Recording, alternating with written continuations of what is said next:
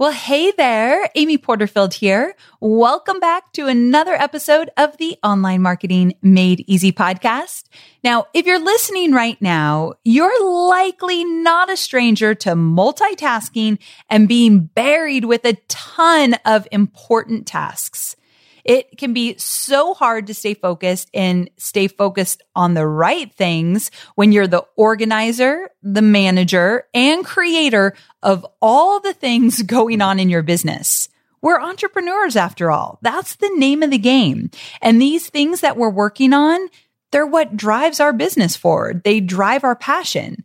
And I have so been there. Even last week, I felt kind of crazy in all the things that I was working on. So I've been at this for a while and I still feel this way from time to time. The possibilities and the opportunities seem endless. New ideas will come and all of the sudden you realize you've been working for two hours on a task that wasn't even on your to-do list for the day.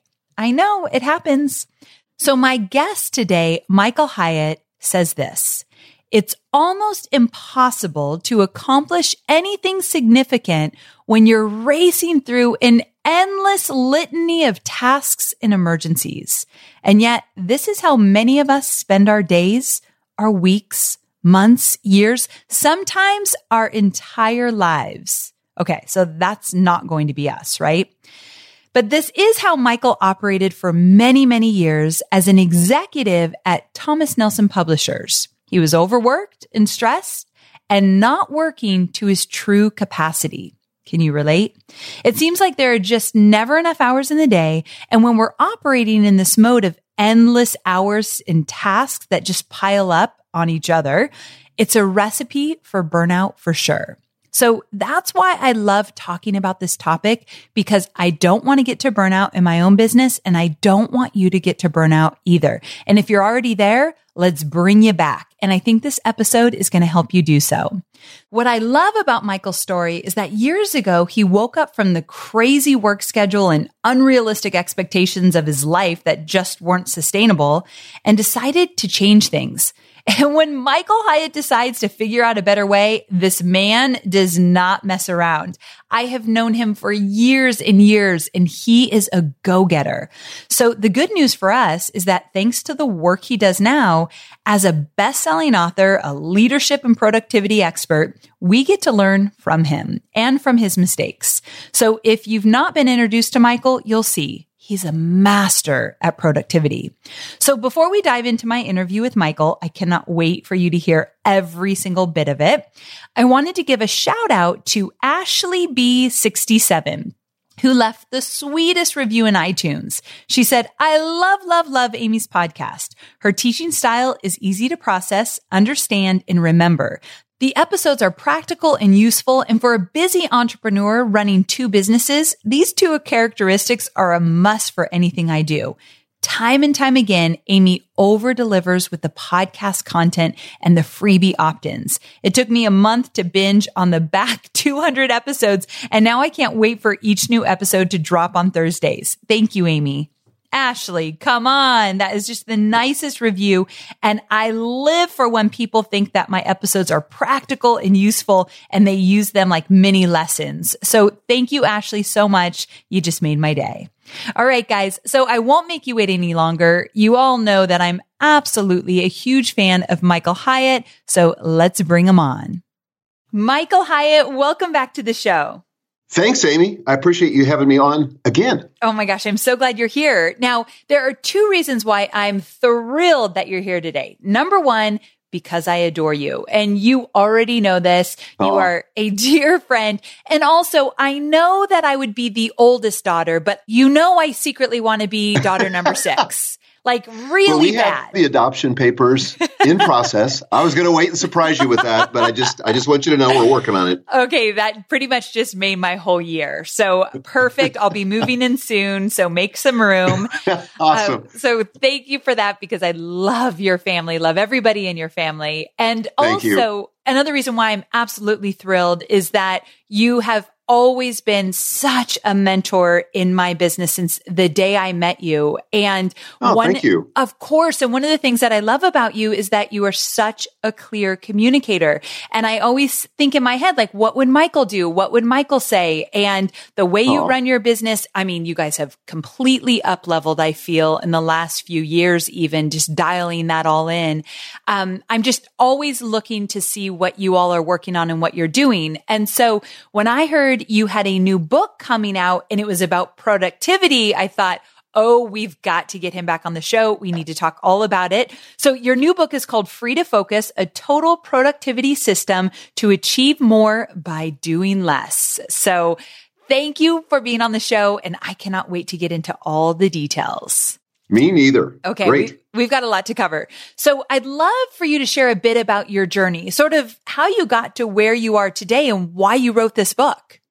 Yeah, I, I guess I've kind of always been a productivity geek. I was the guy in college who carried around a paper planner and had all my classes scheduled, my study sessions scheduled. And I've always been looking for productivity hacks and a way to be more efficient. So when I started my blog back in 2004, it was called Working Smart. And it was me just sharing what I was learning about productivity because I love the interaction with the community of other productivity geeks. But one of the things I noticed um, about 2006, 2007, as social media began to encroach or enter into all of our lives, that the distractions began to rise exponentially. And so that it was increasingly difficult to keep our focus. And I realized that focus is the thing that drives our business forward, it drives our personal lives forward.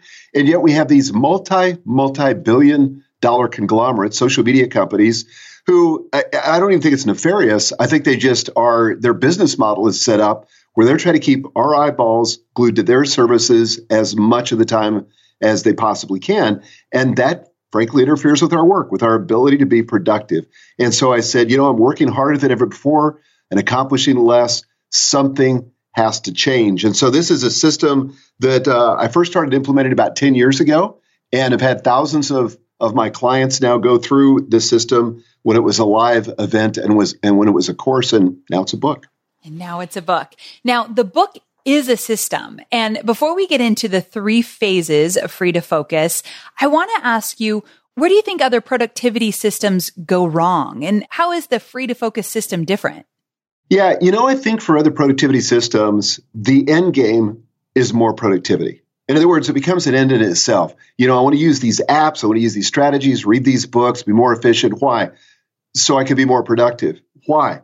So I could be more productive. I don't think that's a good goal. right. I think I think productivity has got to be a means to an end. And for me, the end is freedom. I want greater freedom. Now I know a lot of people in your audience are you know, entrepreneurs. They've got a business of their own. And I think that most of us, and I, this was certainly true of, of me, it was probably true of you, is I wanted to get into business because I wanted freedom. You know, I was tired of working for the man yep. or working for a board of directors. And what I found, I woke up, my entrepreneurial dream turned into a nightmare when about two years into it, I woke up and I said, I am working for the most stubborn, overbearing, demanding boss I've ever worked for. He won't give me any time off. Yes. And then I had to look in the mirror. Right? Yes, all the time when I complain about working too much or I'm tired, Hobie will always say, you need to talk to your boss because she's not being very nice right now. I'm like, yes, you're right. Perfect. So I'm with you. That's exactly right. So I think I think it's got to be about more than productivity, and for me, it's about freedom, Amy. And specifically, I talk about in the book four different kinds of freedom, and I love these because it kind of expanded my my vision for for what my life and my work could become. But first of all, the freedom to focus. And it's very difficult for the average person in our environment, this distraction economy, to focus today. So the average worker is interrupted every three minutes. Well, you cannot create with that kind of interruption or distraction. You can't solve complex problems. We need sustained focus and concentration to be able to do that. So I want a productivity system that leads to that kind of focus. Second kind of freedom is I want the freedom to be present. You know, present when I'm out on a date with Gail so that I'm not distracted by my phone or distracted by concerns at work. And then when I'm at work sitting in a meeting, I don't want to be distracted by things at home because I haven't given attention to that part of my life as well. So the freedom to be 100% fully present with the people I'm with. Then the third freedom is the freedom to be spontaneous.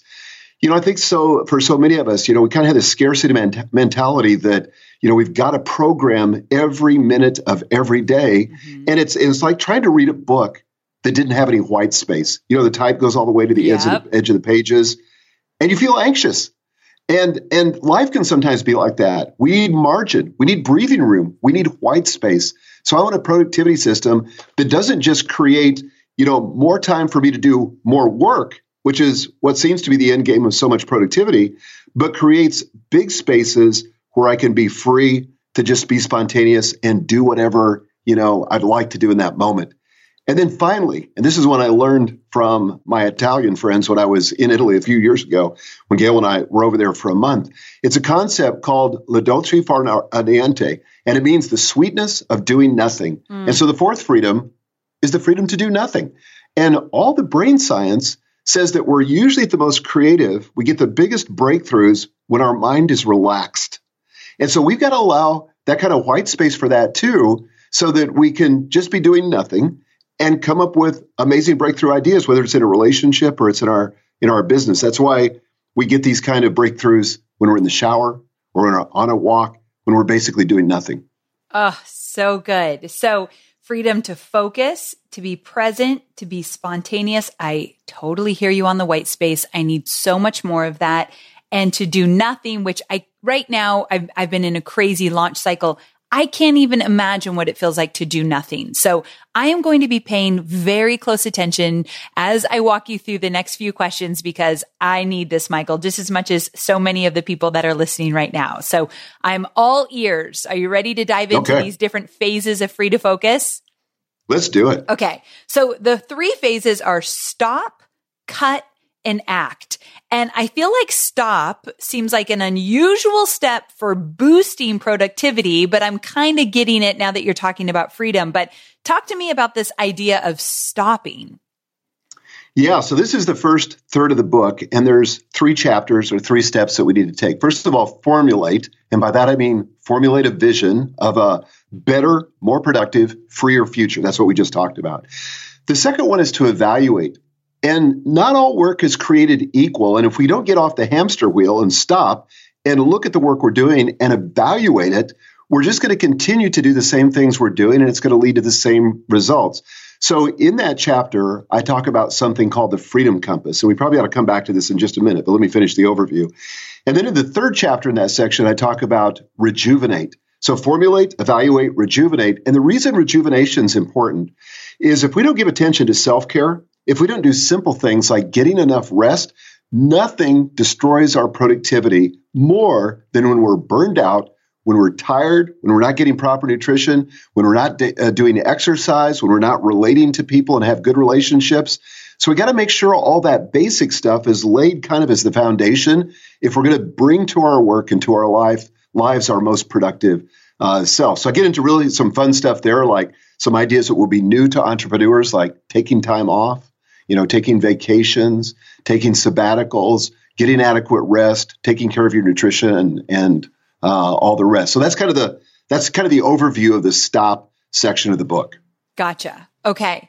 So with that, in the book, you say the first action on the path to becoming free to focus is to get clear on your objective. You said productivity is not about getting more things done. It's about getting the right things done. So with right. that, the, my question is, and so many of my students will ask me this, how do we get really clear on our objectives, the things that we want to work on and things that we don't want to work on so that we know that we're working on the right things? Yeah. So, you know, we can approach this from a lot of different angles. In my previous book, Your Best Year Ever, I talked about, you know, setting the right goals. But here I want to talk about, and this is chapter two of the book, the evaluate section, where I, I want to come back to the freedom compass, because we got to get clear on the kind of work that we're uniquely wired to do. So all of us are different. All of us have different roles. We have different kind of jobs, different things we're trying to accomplish or bring to the world. So the way that I think about it is imagine a two by two matrix where proficiency is one axis and passion is another axis. So we want to look at the things that we love and don't love. That's the passion aspect. And then the things that we're good at and the things we're not so good at. That's the proficiency axis. Now just rotate that 45 degrees, put a circle around it, and now it's a compass. So true north is where your passion and your proficiency come together. So the things that you love, the things that you enjoy, the things that give you deep satisfaction, where where you just you just say, you know what, I was made to do this. I really enjoy this. Then there's the proficiency aspect. You know, are you really good at it? You know, and not only do you think you're good at it, but the world recognizes that you're good at it. And here's the key they're willing to pay you to do it. So when your passion and your proficiency come together, that's what I call the desire zone. That's where we're going to experience the most freedom, the most satisfaction.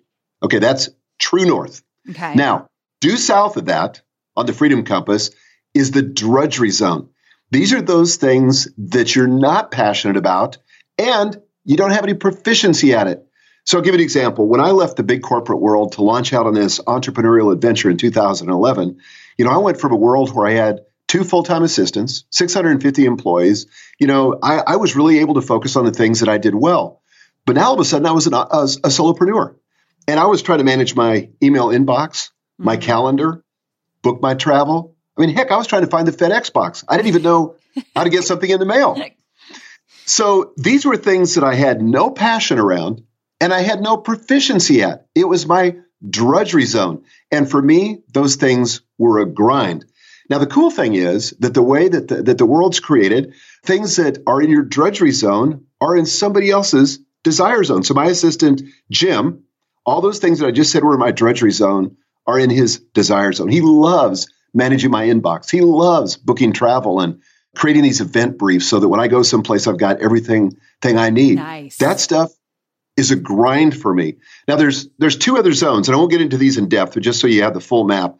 East on the Freedom Compass is what we call the disinterest zone. Now these are things that you're really good at, but you don't have much passion around it. So for example, when I started my business, I was doing all my accounting. And I had become really good at doing QuickBooks and doing the accounting. I was good at it, but I didn't enjoy it. You know, I had no passion around it. That was my disinterest zone. And those are things that lead to boredom. I'm going to come back to why this is important in just a second. Okay. Then due west on the freedom compass is what I call the distraction zone. So that's things I enjoy doing, but I'm not that good at it. And these are things I go to escape. So, for example, for me over there, this is pretty funny. So I've mm-hmm. got some ability to do some design work and do some programming on a website. I'm not all that good, but I really enjoy doing it. And plus, it's a lot. Yeah, but it's my distraction zone. It's a lot more fun than the real work I should be doing. but so I, I go there to escape. And so the distraction zone is is where you don't want to be either. So here's the key. That's a long way to get back to your question, which is how do we know which work we should be doing?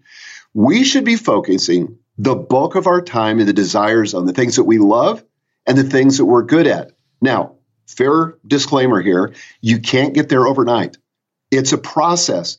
But here's why most business owners can't scale their business because they can't scale themselves. And you've got to be able to scale yourself before you can scale your business. And it begins by getting focused on your desire zone. The more you're in your desire zone, the more leverage you're going to create, the more your business is going to move forward, the more you're going to grow. So that means I've either got to eliminate automate or delegate the things that are in the drudgery zone, the things that are in the disinterest zone, the things that are in the distraction zone, so I can focus on the best and highest use of my abilities and my talents. Does that make sense? It does make sense. So I've got two questions for you on that. Remind me again okay.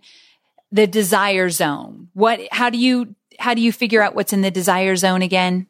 Well, those are the things you love and the things you're good at. Gotcha. So okay for example, for me, it's only three things. Okay, what are and I, I I'm able now to spend about 95% on these three things. I'm either creating content, I'm delivering content, or I'm creating the, the finding the future for my company and creating the vision and communicating that back to my team.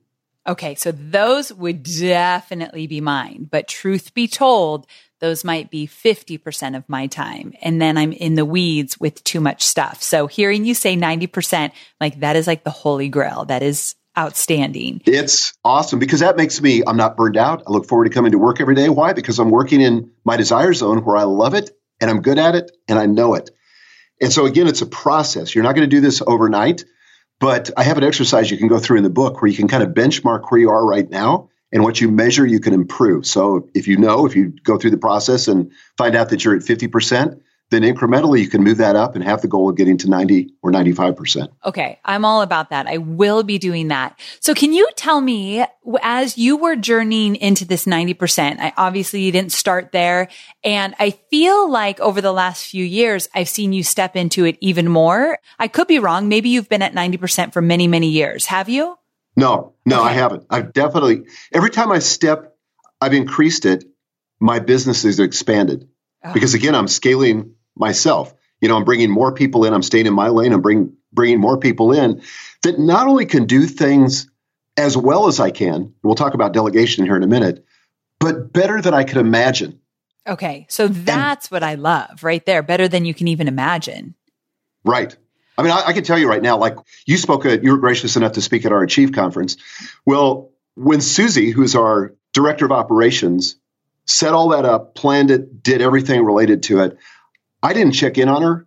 I never saw anything, including the venue or how it was going to be set up, until the day before we before that event opened. When I saw it for the first time, it blew me away. It oh. exceeded my expectations in every way. It was. First of all, it was amazing. Susie did such a good job, and you're speaking my love language. The fact that you didn't have anything to do with that, and it was done in such an impeccable way. I absolutely love that. Okay. So here's a question I have for you that I know a lot of people are okay. thinking. And that is give me like one thing you had to do to get to that 90%. What was like one of the most difficult things that you had to do, give up, change your mindset? What did that look like? Well, that actually leads us to the second part of the book. So we started with stop. Yeah. And now we go to cut. Okay. Okay.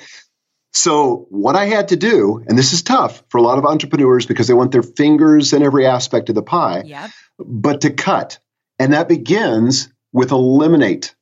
And the really the crux of this, and this is, uh, Amy, you and I are so much alike on this. I know this is going to be true of you. I'm a recovering people pleaser. yes. so I have a hard time saying no, but I had to determine, I had to understand what my bigger yes was so that I could say no to the smaller things that were, you know, requests for my time, events that I could go to, all this stuff. And so I think learning to say no and eliminating, first of all, the things that no longer be, need to be done.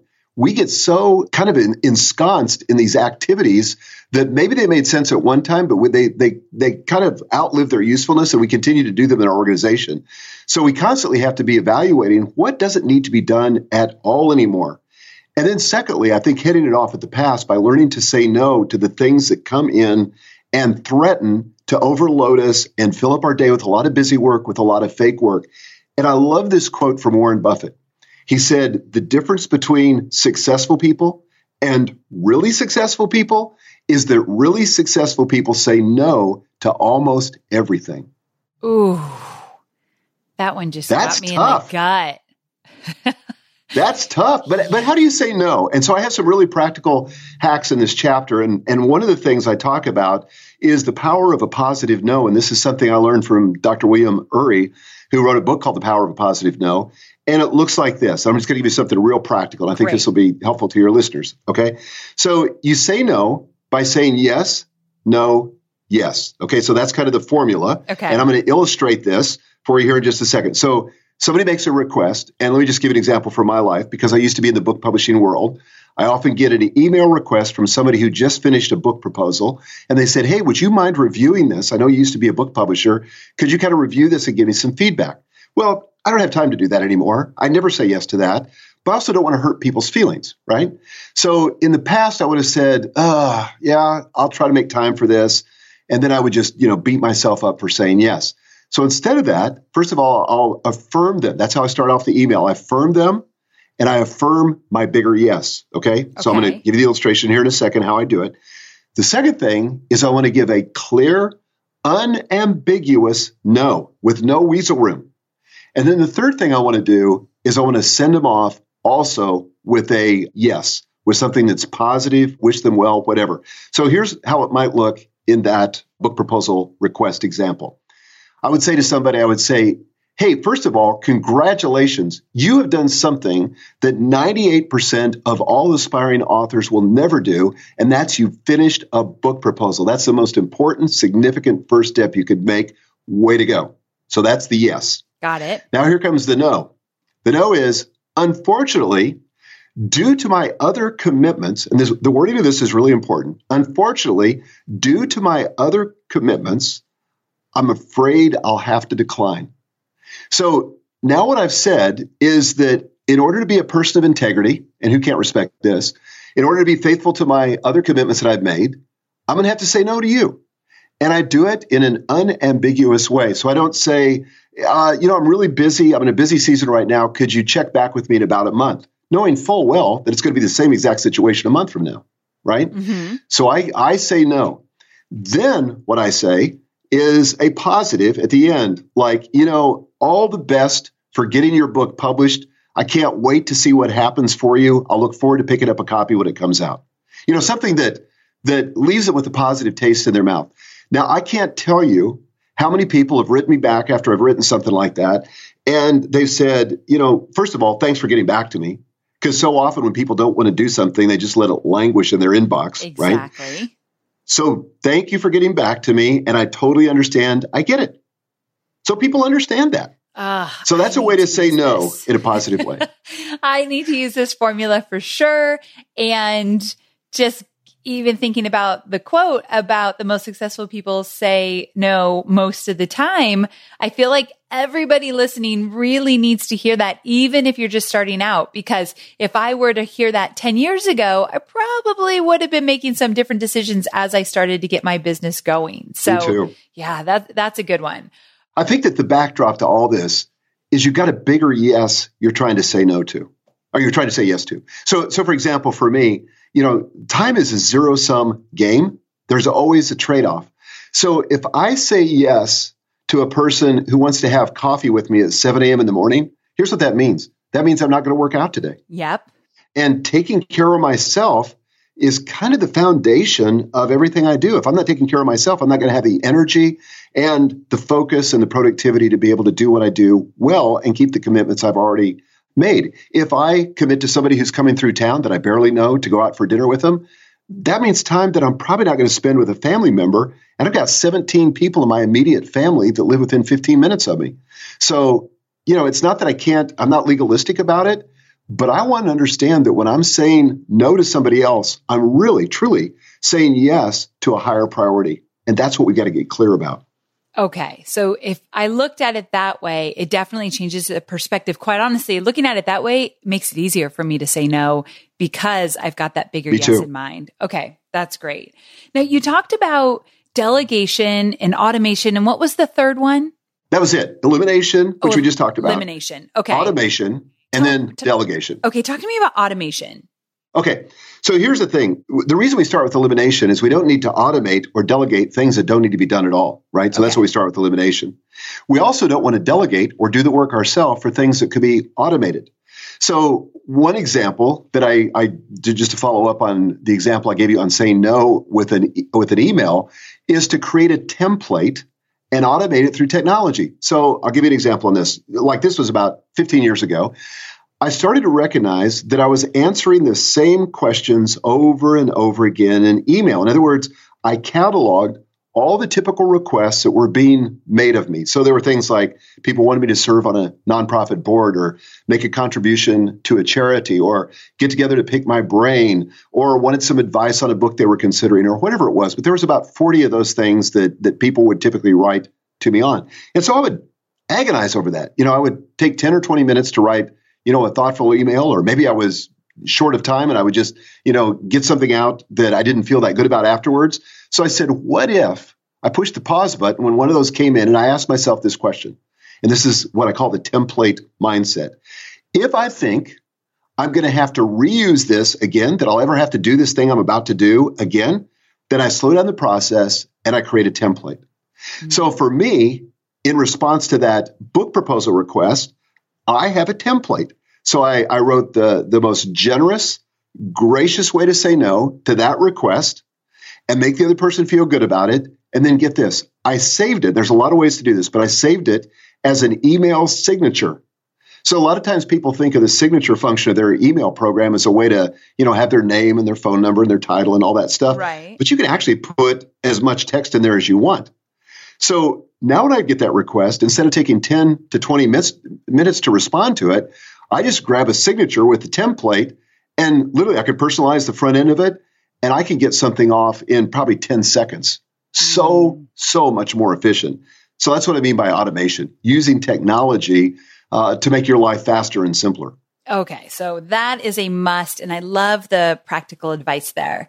Okay, and then the final one delegate. This is the tough one. Yes. And I'm going to tell you right now, we have a lot of beginner entrepreneurs listening, and they'll hear the word delegate and they'll say, I, I don't have a VA. I don't have a team yet. I'm a one woman or a one man show. So they feel Right. that they're not ready to delegate. So, okay, talk to me. Okay.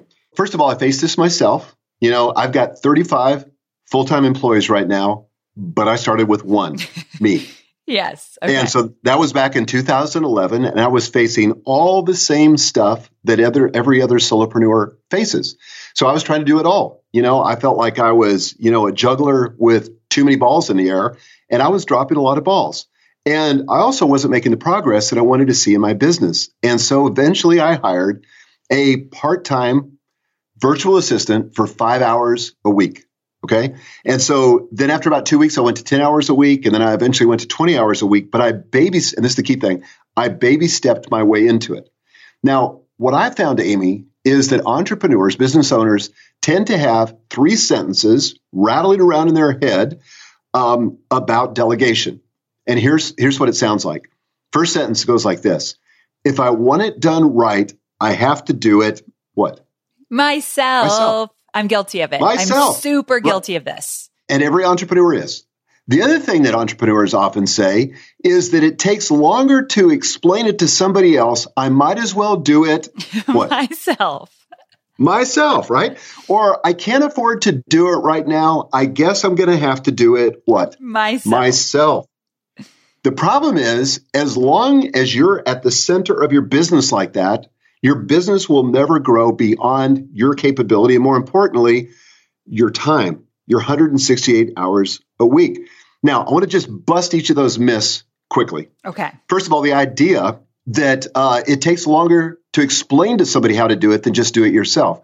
First of all, that's true. Okay. It takes longer the first time you explain how to do it, but after you've made the investment in the training, then it's completely off your plate. You can go on to those things in your desire zone that we talked about earlier. People say, well, if I want it done right, I have to do it myself. Well, that's true unless you've got a hiring process and a delegation process, which I get into in that chapter in Free to Focus. Like I talk about the five levels of delegation, the delegation hierarchy, and basically how to foolproof your delegation so that you end up with a result that is not only better than you could do, but better than you could imagine. Ooh. And then that final one, the the uh, idea that you can't afford to do it. Again, I'm not asking anybody to go hire a person full time. You know, if you go to a virtual assistant solution company like Belay, I know you guys you've recently met those folks. We've used them for years. Yeah. Trivinia has her company also, but anybody that has a virtual assistant company, you know, those are those are amazing solutions because you can get in small and you can grow. And here's what I discovered. I discovered when I did this, every time I made an investment in somebody else, my business grow. And here's why. This is very practical. I had a client by the name of Greg, who is one of my coaching clients. And Greg said, kind of like me, he said, You know, I'm doing web development, which I really have no business doing because I'm not that good at it, first of all. And there's other things I should be doing. I said, Well, why are you doing it? And he gave me the three sentences that I just recounted to you. And so I said, Greg, how much do you, what's your, your hourly rate? What do you bill at? And he said, $150 an hour.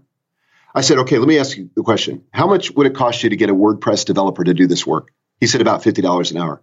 I said, could you ever imagine paying sort of a, you know, halfway good WordPress developer $150 an hour? Ooh. He said, absolutely not. And I said, so why are you doing that? I mean, the light bulb went on in his mind Right. he was paying somebody essentially $150 an hour where he could have paid them $50 an hour, booked that same time, and actually collected money on it and made a $100 profit. So that's what I was able to do when I hired a virtual executive assistant. I was able to repurpose that time that I was using doing administrative stuff and actually bill out and build my business, do the things that move my business forward. That's the importance of delegation. Okay. I've never heard it explained quite like you just did, where basically I just heard, so if I keep doing it, I'm paying someone to do it and I'm paying them a lot of money to do it so so, which is me. That's right. If it's not my desire zone. And so I'm already paying for it. So do I want to get smarter and more strategic in terms of how I pay for it? Or do I just want to keep going on the path I'm going? So that, that's it. That's, that's good stuff. It, that light bulb just went off in a very different way because I've heard that concept before, but not like that. Okay. Mm, this is good, Michael. This is good, but we're not done yet because we got through the first phase stop. We got through the second phase, which is cut. Now we're moving into phase three, which is act. Tell me what, about what that looks like. Okay, this has three steps also consolidate, designate, and then we get to the final phase, which is activate, where oftentimes people think we should start. So, consolidate, this is something you know all about because you spoke at this at our Achieve conference on the ideal week. Mm-hmm. But the idea is to come up with a week that if you had 100% control of your time and resources, what would that look like? And you shared with us at the Achieve conference what your ideal week looks like. My ideal week looks like this. And I divide time into offstage time. By the way, this is a new idea for a lot of entrepreneurs that they can actually take time off. And so, what a concept. Me, uh, what a concept. So for me, I don't work in the evenings. I don't work on the weekends. I take lots of vacations. Last year, I took 160 days off, including weekends. Wow. And all my business did was grow. I grew 62% last year, and I've never worked less. Okay. So that was the crazy Speak thing. my language. Okay. So offstage time. Then there's backstage time where you're preparing to do your front stage work. Now, people's front stages will look different. You know, if you're an attorney, your front stage might look like arguing a case, you know, in court, negotiating with the client. But then there's all the backstage uh, stuff you have to do as well. So here's what it looks like for me. Monday is my day for internal meetings. So I'm meeting with my team on Monday. I try to consolidate everything on that Monday. Tuesday is a backstage day where I'm preparing for whatever front stage activities. It might be rehearsal, it might be some last minute content, uh, prep, whatever. And then Wednesday and Thursday are front stage days where I'm either doing interviews like I'm doing today, or I'm doing a webinar, or I'm literally speaking on a stage somewhere. And then Friday is also a backstage day, but this is where I consolidate all my external meetings. So if somebody comes into town and they say, Hey, can I get with you on Thursday? I do my very best. I'm not legalistic about it, but I do my very best to try to push that into Friday. Now, the reason why I do that is it, it it's a concept called context switching. So every time you switch a context, you know, you record a podcast and then you go to a meeting and then you, you know, work on something at your desk. That's switching context. The ramp up time to get into that mindset that it takes to do that activity, you know, is a significant part of getting started. And if you could do that once and then batch a whole bunch of similar activities together, then you avoid that ramp up time for each one of those activities. So it's way more efficient. So, for example, when Megan and I re- record our podcast, you know, we've got a podcast every week, just like you do, and we record them 13 in a day and a half. So we ramp up, we get in that headspace, we're undistracted, and we just bust it. And then we don't have to think about it again for another quarter. So I talk about mega batching in that chapter as well. Ah, so good. I mean, it's intense to batch, but then when you're done, you're always so glad you did it. So glad, yeah. and you and you did a great job at the Achieve conference uh, on this very topic. In fact, I think we ran that as a podcast episode on Thank our podcast. You. Yeah, so cool. Yeah. Okay, keep going. That leads us to designate. Yes.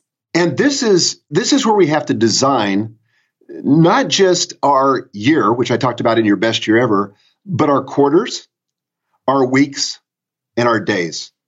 And the alternative to designing these things is drifting, where we just kind of in reactive mode. We drift through the quarter, we drift through the week, we drift through the day. We're responding to other people's requests.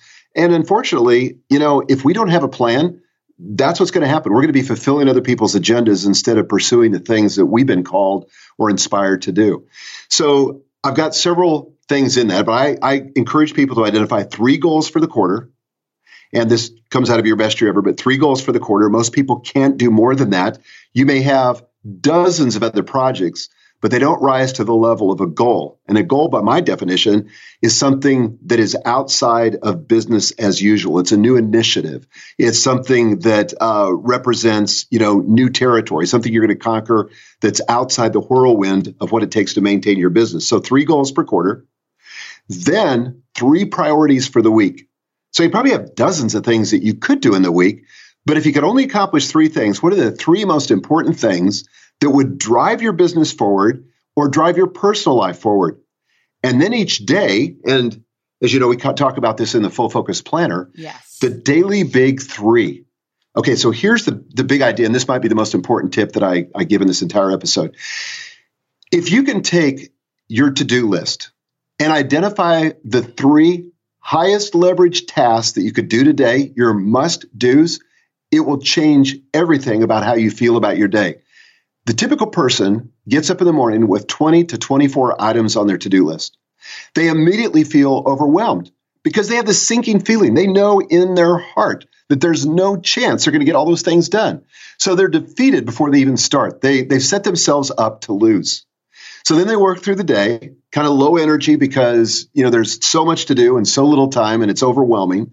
Then they get to the end of the day, even if they complete 10 to 12 tasks, they still feel like they're a loser because they've got 10 to 12 tasks that they haven't finished. Mm-hmm. So they go go to bed discouraged. So it's this, you know, vicious negative defeating cycle that repeats day after day after day. So it's time to stop the crazy. And the way to stop the crazy is to say, look, the Pareto principle says that 20% of the effort drives 80% of the results. Not all tasks are created equal. You know, working on the, the show notes or whatever you call them, the show prep for this episode is way more important than, you know, you running an errand to the post office. Right. right. Now those those things can just, you know, show up on your to-do list as separate items. But so what I'm saying is pick the three that are the most important, the ones that are related, first of all, to your weekly priorities, those three weekly priorities, and then your three goals. And I encourage people to review that every morning. I do it in my full focus planner because I have those in the planner, and I review them. It takes me about 60 seconds, and I want to pick out three activities for that day that either are related to my goals or my priorities or a really important project. Now, if I do that every day, five days a week, 250 days a year, that's like 750 really important tasks that I've gotten, gotten done over the course of a year. That will move your business forward like nothing else you could possibly do. And you'll feel great about it. Feel so great about it. Feeling accomplished at the end of every day is really important to keep us moving forward and give us that momentum. So these definitely, yeah, this idea of three a day uh, it's so powerful, so incredible. I absolutely love this strategy and I use it. So that one just Good. sticks with me. Okay, so walk me through the three again. The first one was okay. Consolidate. Consolidate. And then this one and is called designate. Designate. Designate. And then design. Activate. Activate. Okay. Okay. So the first two, the first two, consolidate and designate, are really about formulating an offensive plan. You're going to design a plan so that when you get on the field, you know, you're ready to play ball and move it down the field. But life happens. And this chapter is all about how do you play defense? How do you manage the interruptions and the distractions that we all face as we try to get stuff done? Oh, so so good. start with interruptions. Yes. So I, I talk to people that lead teams, you know, maybe two or three people on your team, but I talk to people that lead teams and they say, I can't get my work done because I'm so busy helping other people get their work done. And interruptions are a real part of organizational life. And even if it's not your teammates, it can be your clients. You know, her calling for this, calling for that, pinging you for this, pinging you for that. And so we've got to have an intelligent way to manage interruptions. And I talk about some very practical strategies in this chapter. For example, before you go into a deep work session, and I advocate what Jason Fried calls time in the alone zone. In other words, yep. you schedule time literally on your calendar to do this deep, meaningful work that you know is important for your organization.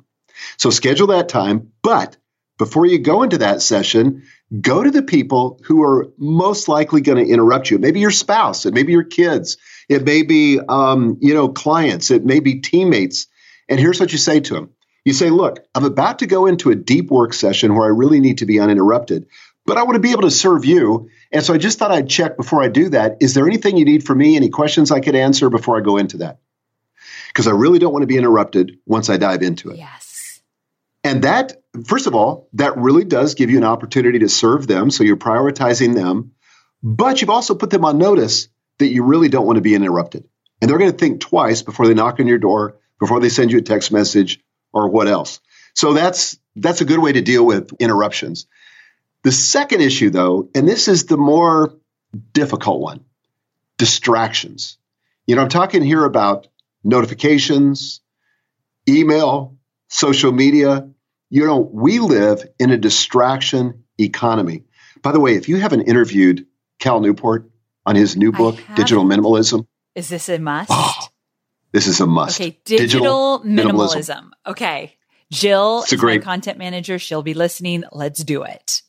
Okay. okay. He's he's awesome. He's a professor at Georgetown University. Um, at any rate, so the distractions are something we've got to deal with, but we got to face the fact that we're the ones that are getting distracted. So one of the things I've done, I've, I've realized that this I, am holding in my hand, a pretty new. I've had it for a couple months now, an iPhone XS Max. So this is the latest, greatest from Apple. Am Cost I surprised that you have? It. I know, I, I know, right? I, but but here's what this is. This looks like a really slick technological device. This is a very sophisticated distraction machine. Yes. And so, really, I bought it for the camera. But here's the thing: I just recently, like two weeks ago, took off email, Slack, and all social media with the exception of Instagram, because I'm really trying to build my Instagram following. But get this, Amy. On Instagram, I went into screen time in the settings of my iPhone and I limited my access to Instagram to 30 minutes a day.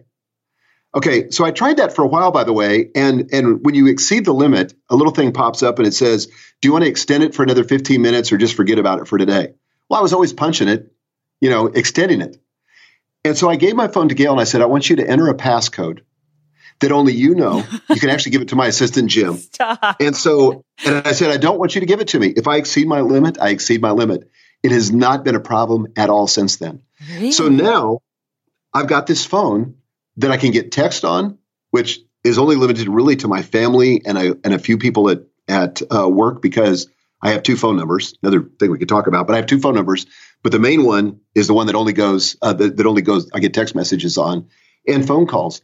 So, like last night, I was at, at dinner with another couple. I didn't even take my phone into the restaurant. Mm. That allowed me to be fully present. Yes. So we got to we got to be smart and let the technology serve us instead of us serving the technology. And one application I recommend also that I use on the desktop is an application called Freedom. And you can find out more at freedom.to.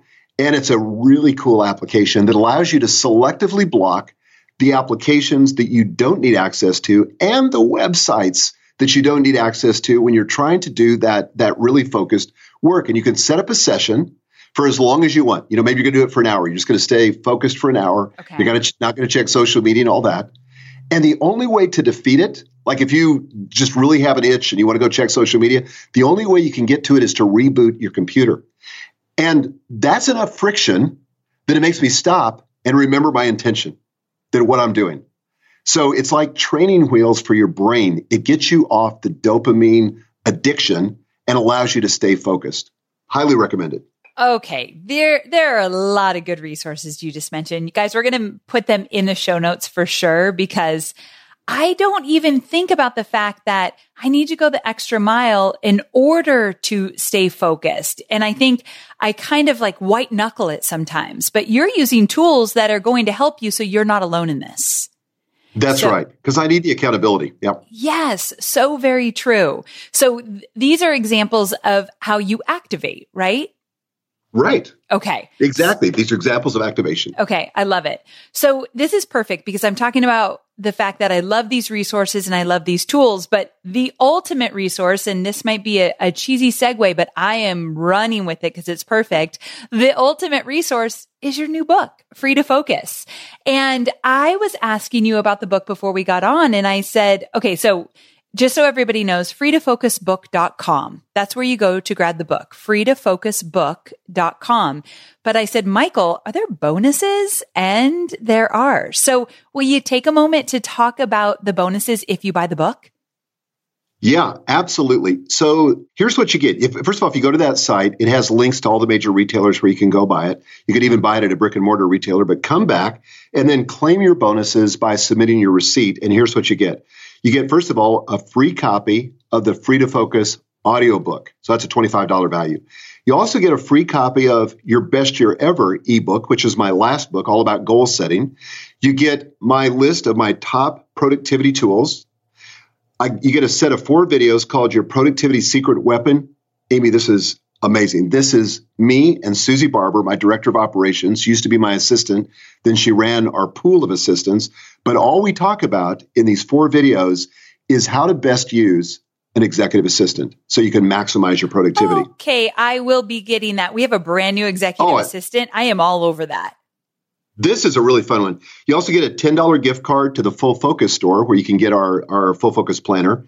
You get the email domination system, which is a set of screencasts that I did on how I manage my email, and then a set of 50 time saving email templates. So, altogether, about $500 worth of free bonuses. And all you have to do is buy the book. Okay, this is definitely by far your best bonus package you've ever done. I think so too. I'm yeah. really excited about it. This is good. Okay. I am most excited about the VA trainings and Susie is just so smart. So the fact that you worked with her on that, I'm really excited about it. Well, Michael, this has been fantastic. I think that everybody in my audience is going to grab the book because this is the stuff we talk about and what we struggle with the most. And we all know that as you rise in your entrepreneurship 80% is that psychology and 20% yes. is the mechanics. And I feel like this book focuses on so much of the psychology, but you actually weave in some of the mechanics as well. Yeah, I do. And, and you're exactly right. The mindset, the philosophy, all that is so important. And so many productivity books just get straight to the hacks and the strategies and all that. And all that does is is make you run faster on the hamster wheel. We got to ask the question: Why are we on the hamster wheel to begin with, and where are we going? exactly. That's a perfect place to end. Why are we on the hamster wheel? Where are we going?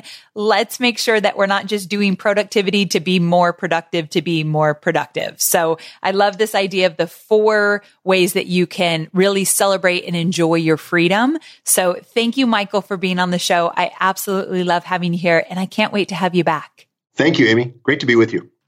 So there you have it. I hope you loved this conversation with Michael as much as I did. I feel like the guy always brings the fire. I mean, that was good.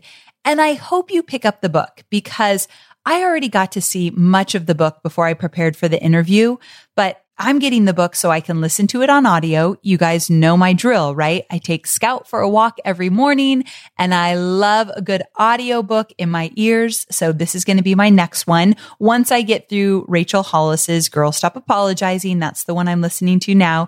So when Free to Focus comes out, it's going to be my next. And in addition to that, I love the bonuses. So take them up on the, I was going to call them Hobie. I was just going to say, take Hobie up on the bonuses. I call every man Hobie, which I feel like my husband should love that, but I don't know. So take Michael up on these bonuses, freetofocusbook.com. And let me know what you think about the VA training. As you heard, that's the one I'm most excited about. So I'll let you know what I think. You let me know what you think. And I hope you enjoy the book. All right, guys, I'll see you next week. And for the record, next week is good. I'm doing something special where there was an infomercial on television. I was flipping through the channels and I started watching it and I thought, oh my gosh, this is so good in terms of how this woman is talking about her product. And she had certain themes and certain styles of how she talked about her product over and over and over again for the 30 minute infomercial. And I thought, I've got to transcribe this and pull out some of the techniques she's using and teach my students how to talk about their products in the same way because I know this infomercial has generated millions and millions and millions of dollars. And so that's exactly what I did for next week's episode. So it's unique in the sense of different than anything I've done before, but I think you're going to love it. So I'll see you next week. And in the meantime, make sure to subscribe to the podcast if you haven't done so already so you don't miss a thing. Just hit subscribe wherever you listen to the podcast and I'll see you same time, same place next week. Bye for now.